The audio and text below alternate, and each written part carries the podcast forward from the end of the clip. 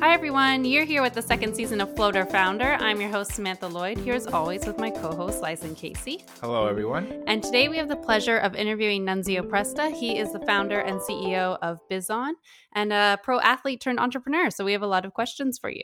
Thank you for having me. Um, so tell us first, what is Bizon? Yeah, so Bizon's a, an online marketplace where people can buy and sell uh, businesses or, or, franchises in the micro market. So uh, we define that as businesses with uh, a valuation of under five million. So your small mom and pop shops that that are very that people are very used to in their local communities. Very cool. And why are people selling these types of businesses? Oh, there's a variety of reasons. Uh, I think, you know, there is a stigma. So a lot of people sit back and say, well, if someone's selling a business, it, it must not be doing well. Uh, and, and that just isn't uh, the case. What I can tell you, you know, uh, guiding the ship here at Bizon uh, is that we've never seen a bad business sell. Um, mm-hmm. you know, only good businesses sell. Uh, and, and those, those reasons could, you know, be from retirement um, to an offer uh, to uh, you know um, involuntary um, um, exit you know say a divorce or say a, a death in the family uh, there, there's a variety of reasons uh, you know including health reasons or whatnot uh, but a variety of reasons of why someone would uh, want to sell their business yeah yeah, it's really interesting. A lot of uh, research that we've done into marketplaces, a lot of time they come across this chicken and egg problem where you need to have a bunch of stuff on the marketplace before people come and put stuff on your marketplace. So, mm-hmm. could you talk a little bit about how you went about building the marketplace and what are the some of the challenges that you faced doing so? Yeah, no, absolutely. I think that was, uh, you know, like like any other marketplace, that that was our biggest uh, hurdle, uh, especially at the beginning. Um, and you know, we, you know, this is seven years ago. So these kind of strategies seem um, simple now, but you know we really executed on uh, the freemium model. So you know offering uh, our our, um, our our services for free in order to really get those listings on our marketplace. Um, we definitely believe that having uh, more inventory would would attract uh, buyers. Um, so that was the approach. We didn't really go uh, the other way around, where we would uh, try to attract a bunch of, of buyers, and then uh, then you know go to people looking to sell and say, hey, you know, we have a, a captive audience of buyers. That's the tone we're setting now. Um, but that's that that happened. There was a natural process to getting that to that point. Uh, but at the beginning, it was really focused on you know making sure there's a ton of quality inventory and listings on our site, um, and and you know that was generally offered you know from being a free service. Uh, and then we were able to go out there and just really double down on marketing efforts uh, and push the message of you know not you know you don't have to start a business uh, to, to own one and the whole uh, world of entrepreneurship through acquisition and how it's an exciting and thriving uh, spin on, on entrepreneurship uh, versus the traditional uh, definition that is extremely popular, which is, you know, identify something from scratch, build it in your garage and become a billionaire. So we, kinda, we were kind of pitching uh, the whole dream of, you know, you can buy an existing business if you don't have an idea. You can, you know, love what you do and be your own boss. Uh, and you can grow this business into something really special uh, and at the end of the day, you know, it's a great lifestyle hobby business. You know, we're not attracting people looking to become the next Mark Zuckerberg or Jack Dorsey. We're looking to attract people that really want to just love what they do uh, and and have a you know a lifestyle business that puts food on the table. Uh, and that was really the fuel of most of our marketing campaigns at the beginning. And it did a great job when we basically merged th- those campaigns and those words with the amount of free listings that we had on our site. Then, you know, the natural progression of moving towards a marketplace now today that represents 98%, you know, our users are 98% buyers now. It's literally the opposite. It really flipped. And now we're able to go out um, to sellers and and uh, and and sell that right we could go to someone looking to sell their business and say hey we have a very captive audience of sellers you know 98% of our users are, are, are, are buyers we have a very captive audience of buyers seller would you be interested in in promoting your listing on our site. And now it's a different conversation and uh, and more dynamics towards that way. I really love it, especially um, from the perspective of you. And I think like buying like a small like bar restaurant where I know the setup is really expensive and difficult getting those kind of businesses launched. But if you buy one that's already in progress, it already has its licenses, it's already built, you already have the kitchen, everything that you need, then you get to take it over. And I see that as a lot of fun. Yeah, no, and you know, I think it's it's a lot of fun, but it's also appropriate for the right type of person. Like you'll mm-hmm. always have those, you know, those those starters and those entrepreneurs that love, you know, identifying a problem and starting something from scratch. But you know, we're really talking to these people that, like I said, they want to operate their own business, they want to be in control, they want to be their boss, but they may not have the mindset or skill to start something from scratch. Um, so we're here saying, well, at the end of the day, that's fine. You could still buy something that exists. And another, I think, difficult part of the conversation as well is, you know, you have a lot of people that'll step back and say, well, it's really expensive to buy a business, an existing business. And I'll push back and say, well, you definitely have never started a business then. yeah. it's extremely expensive to start a business if you incorporate, you know, energy, time, sacrifices, sweat, blood, and tears, right? Um, and that's one part of the, the conversation. Then the other part of the conversation that I like to have with a lot of people is go to for, you know, a financial institution and and try and get some sort of loan or or something in order to start a business. 99.9%, actually 100% will say no right? You go you go to a financial institution and you present them with an opportunity to acquire an existing business with great financial performance and history you know the likelihood of getting some cash in order to finish the acquisition or uh, or an operating line of credit is extremely high because there's history right? So those are the two conversations i really like to have with people that are thinking about this whole world of entrepreneurship through acquisition yeah, I love that. Yeah, that, that's really cool. And you've obviously seen a lot of companies that are being acquired. So, can you talk a little bit about what are some of the best qualities or some of the best things that a company get to, to be able to be acquired for the most amount of money? Like for someone who wants their company to be bought out, what should they be doing? What should they be growing in their company? Yeah, no, awesome. Great question. And we've put a lot of um, you know, uh, thought into this, and and we've you know we've seen you know thousands and thousands of of of you know businesses connected uh, and and move forward uh, successfully through an acquisition, and the common theme comes down into three pillars. We call them. Uh, we call them the three pillars of creating a valuable and successful. Uh, or sorry, a valuable and sellable business. Uh, and why we say that is because a lot of people out the gate think if my business is valuable, it's sellable. But that's not always the case, right? Mm-hmm. There can be very valuable businesses that aren't sellable.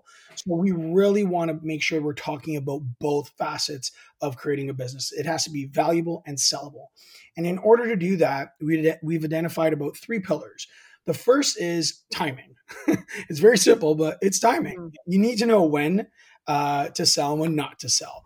Uh, you know, for example, right now, you, you wouldn't want to be selling a cap company there's a lot of pressure in that market mm-hmm. uh, and your time may be up. So you really need to be focused as as a buyer and seller on what i like to call the set model. So you really want to audit the business environment um, through social economic and technology trends.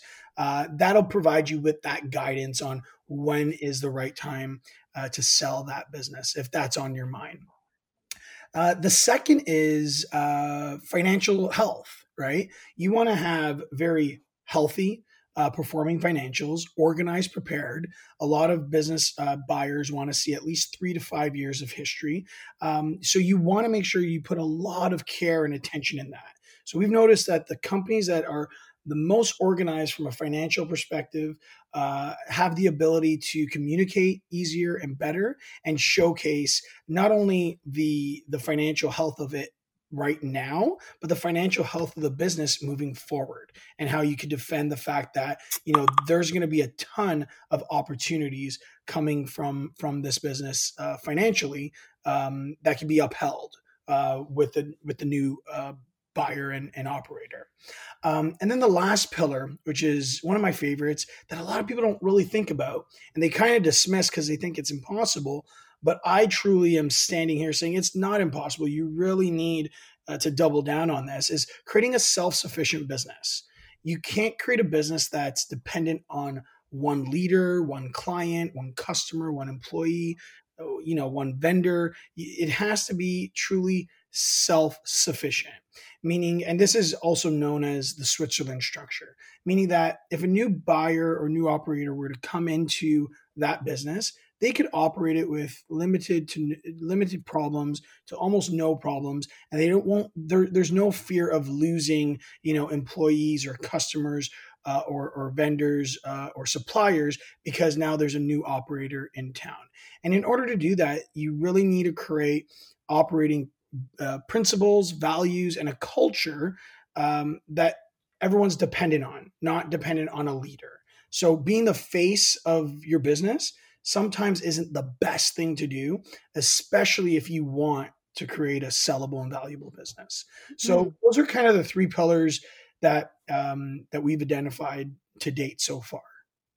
That's really great advice, especially the last one, because I think that's counterintuitive for most people. Very, very. You wouldn't believe the pushback we get on that. And and my, you know, my simple reply is listen, not everyone, you know, wants to sell a business. Not everyone plans to sell a business. But if you want to be set up, you know, God forbid you need to exit, whether it's voluntary or involuntary, you want to make sure that you get a good premium for what you've put into this, right?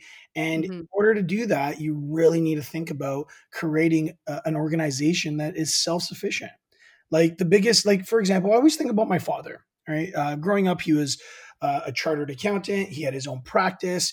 Uh, and I remember being a little kid in his office, you know, uh, scribbling away. And every single person that would walk in to the front desk would say, Hi, is Frank here?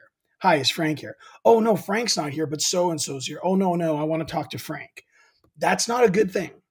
Mm-hmm. right? That's not a good yeah. thing. So, so, um, so yeah, people really need to to pay attention and focus on that, especially if they really want to um, exit uh, one day. Yeah, no, that makes a lot of sense. Actually, that's really yeah. good. That's really interesting. So, uh, I was just wondering, like, you're always you have so many stuff going on, uh, researching you a little bit for for the podcast. How do you manage your time, and how do you go about making sure that each of your projects or the things that you're doing gets the the right amount of focus from you? Yeah, great question. And and not only do I have tons of you know projects happening, I also have uh, you know an awesome family with two little kids that you know deserve my attention and care as well. So um, you know I, I work really hard. Um, I prioritize my my things um, you know uh, aggressively through my calendar. I slot things in in literally like 10 minute intervals on my calendar. If you were to see my calendar, uh, it's insane. But I make I, I, know I, I, make sure that you know I'm you know very committed and driven by my calendar, and, and th- it is what it is. Um, as far as just checking off the things that are more the most important to uh, the, the tasks and projects I'm working on. So it's all prioritized. It's all thought out thoroughly. You know, uh, you know, we, a week in advance. Uh, so I have this game plan on how to attack the week, and I'm just scheduling away and working, scheduling away and working.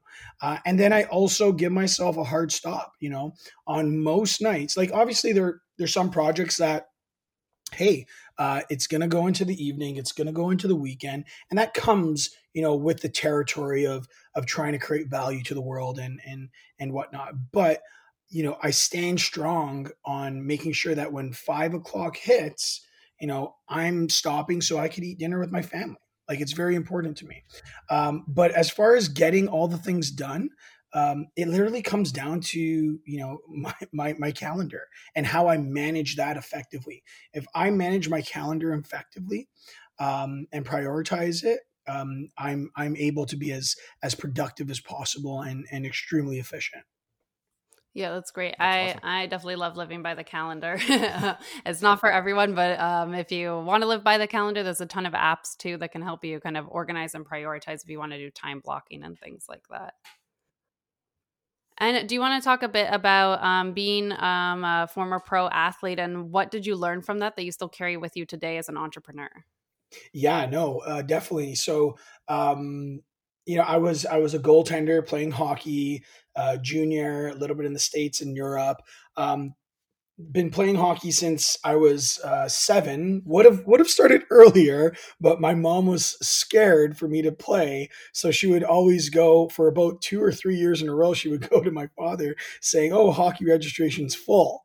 Uh, by the by the second or third year, my dad was uh, like, "This is impossible. This is crazy." So he took me and and and I uh, you know registered me successfully at, at seven. Uh, but from the early age, you know, um, it was noticeable that I I was really great at playing the game. Uh, you know, the first year after House League, I, you know, accelerated directly to the highest level that an eight year old could play in, in the greater Toronto area. And I had a lot of fun with it. Um, and I think the biggest thing that, you know, the game taught me was or, or, baked into me just from a character perspective is just you know teamwork time management uh, respect discipline commitment. Like those are the things that have really um, that i've really taken from the game. And i don't think it's just hockey. I think it's sport in general right? Uh, and now it's just so it's it's so it's part of my character that um, you know it's not like I, am trying so hard to be, uh, you know, a reliable or focused or energetic person. That's just who I am now, and I think you know hockey really uh, baked that into my into my character. Um, but I think one of the biggest lessons hockey taught me, and this is you know, you know, uh, referring to when my career ended, was really stepping back and understanding when to walk away from something. And I think that's the hardest conversation or thing to do in life, whether it's relationships or business or sports or anything. It's having this ability to really audit yourself, uh, reflect, and understand should I try harder or should I really walk away? Because you don't, you also don't want, you know, you need to protect your time. That's the most valuable asset we all have. And I think if you could constantly audit that question and you're happy, then uh, you know then then everything else will just work out. Um, and that's you know that's what hockey really taught me, especially when my career came to to an end. So, kind of as a final question, uh, can you tell me something about yourself that is not on your LinkedIn page? Uh, ooh, I don't know if it's on my LinkedIn page or not, but I am obviously my background's Italian. Italians, you know, have pretty good cuisine, but I am an unbelievable cook. I could really, I could really cook. Uh, I and I think you know, I think I think that's my retirement plan. My retirement plan is definitely to open up a, a little a little restaurant and and be cooking every day. I, I love cooking. That's really That's good. That's awesome. Yeah, yeah. Me too. I just started making my own pasta from scratch, and it's actually so easy, right? Like it's so much easier than I thought yeah well i don't know i don't know what's going on uh, around you know the social sphere with with mommy groups or just general groups in general uh general groups in general anyways uh but um uh, everyone's making bagels homemade bagels nowadays Ooh. yeah my wife my wife actually for the last week has been making homemade bagels and and they're delicious so uh i would implore you guys to try that as well Alrighty. Well, thank you so, so much for joining us today and for uh, talking to us all about your history and uh, entrepreneurship and um, people selling their businesses. Yeah, no, thank you so much. This has been a pleasure. Thank you for tuning in to Floater Founder every week. We look forward to bringing you more content from more amazing people in our city. Until next time.